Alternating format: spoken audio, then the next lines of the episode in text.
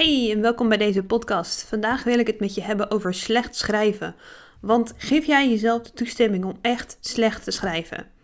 Of denk je bij elk stuk, elke nieuwsbrief, dit moet de perfecte nieuwsbrief zijn en blokkeer je jezelf helemaal? Nou, dat is iets wat ik heel veel bij mijn klanten zie gebeuren. Iedereen denkt, oh maar ik ga nu zitten en het moet het meest perfecte stuk worden.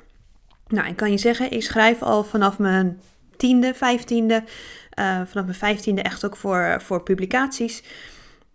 En mijn eerste teksten zijn niet zo fantastisch. Gewoon even heel eerlijk. Het kan ook niet. Want je kan niet creatief zijn en editen tegelijkertijd. Dus wat je eigenlijk wil is dat je jezelf toestemming geeft om slecht te schrijven. Nou, voor mij is dat journalen. Uh, als je mij een beetje volgt op social media, zie je mij elke ochtend zie je mij journalen. Dan pak ik mijn pen, dan zet ik die op het papier en dan schrijf ik zo drie pagina's helemaal vol zonder erover na te denken. En echt serieus, geloof me, die wil je niet lezen, want het is gewoon ronduit kut. Sorry, als je niet van het woord houdt, moet je nu uittunen. Deze ga ik vaker gebruiken. Maar die teksten, die zijn gewoon echt ronduit kut. Dat is gewoon niet mijn beste werk. En soms zitten daar hele mooie stukjes tussen waarvan ik denk, oh ja, dat kan ik gebruiken. Dat is een heel mooi idee wat ik verder moet uitwerken. Maar het zijn geen fantastische teksten. Vaak komt er een heleboel troep in naar boven van ik vind dit niet leuk, ik vind dat niet leuk, ik loop hier tegenaan.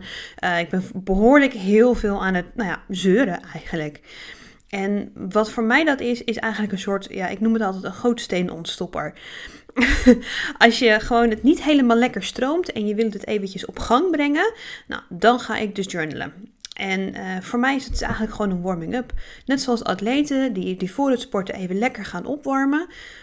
Dat is voor mij journalen. Want zonder goede warming-up blijf je hangen in die, ja, in die nare woorden die er eigenlijk gewoon eerst even uit moeten. Dit moet eerst moet de troep eruit en dan kan het lekker gaan stromen.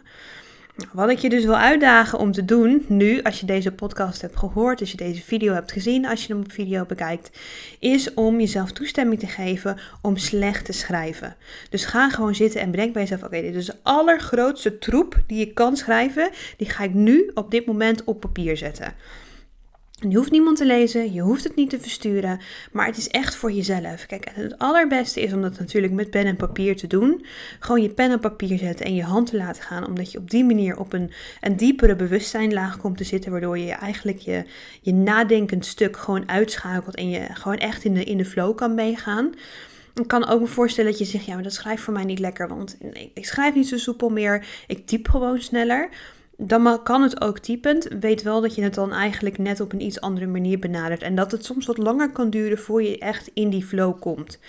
Maar vandaag geef jezelf de toestemming om slecht te schrijven. Ga gewoon zitten en zeg: Oké, nou, dit is echt gewoon troep. Dit ga ik nu schrijven.